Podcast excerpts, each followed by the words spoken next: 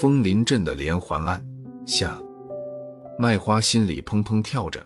难道说身边这个人就是抢车杀人的凶手吗？麦花一边对自己说一定要镇定，一边仔细的观察这辆车的其他部分，越看越像自家的车。驾驶员好像也发现了什么。大姐，你对车好像很感兴趣啊？你看我这车怎么样？麦花随口答道。好像音响差了点。驾驶员佩服地说。大姐真是好耳力，原来这车上装的是飞利浦机芯，声音好极了，被我拆回家里用，这是后来装上去的。驾驶员说着，却不知道麦花的脸已变了颜色，因为当时买了车后，侯玲嫌音响不好，特意买了一套飞利浦的自动翻带机换上了。现在可以肯定，这就是自己家的车。麦花脑子里急速的转动着，这时。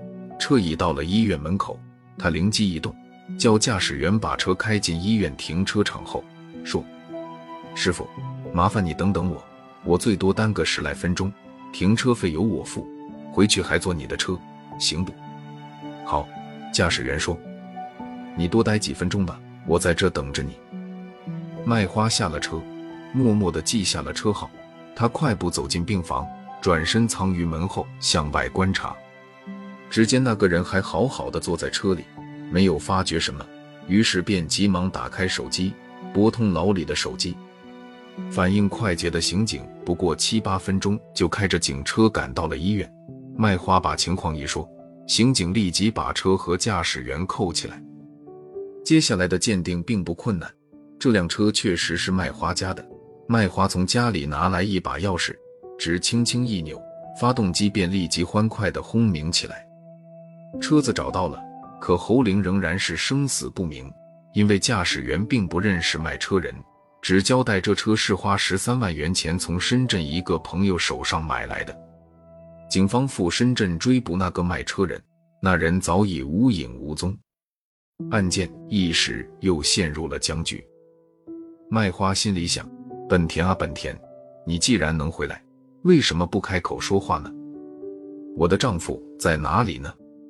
又过了几天，麦花正无精打采地在商店里打理，突然邮递员送来了一封信，信封上写着“侯玲先生收”。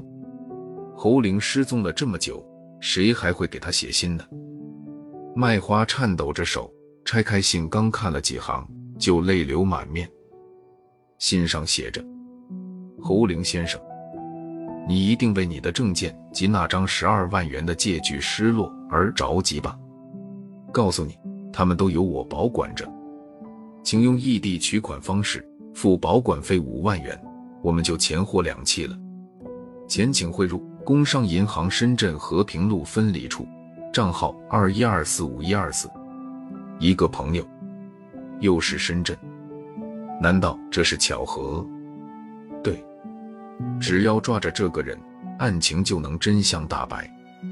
麦花急忙抓起电话。立即报警，又不写信人的天罗地网，在深圳警方的协助下，当晚就悄悄张开。第二天，警方就抓住了一个叫赖三的歹徒。果然，在他住处缴获了侯玲的证件及他借给别人十二万元钱的借据，并且还意外地发现了侯平的身份证。突审赖三，赖三交代说，五个月前的一天晚上。他和一个女同伙在一家大酒店，用一瓶加入麻醉药的啤酒迷倒了一个叫侯平的人，从他身上窃得十万元钱及这些证件和借据。最近因吸毒没了毒资，就想到了侯玲这个人一定急着要找到证件和借据，就冒险写了这封信。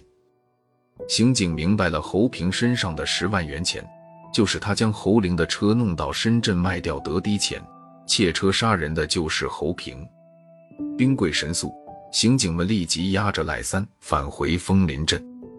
第二天下午，侯平风尘仆仆返回时，刚一钻出车外，两个便衣警察便一把将他掀翻在地。当他的目光与赖三相遇时，便明白了一切，整个人立即瘫倒在地上。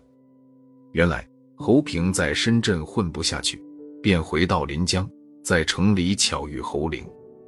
得知这位堂兄的经营和家产情况后，他顿生歹意，用计灌醉了侯陵，由他驾车到一个偏僻处将其杀死，就地掩埋后，将车开到深圳，以十万元的价格卖给了一个江湖上的朋友。这个朋友一转手就赚了三万元。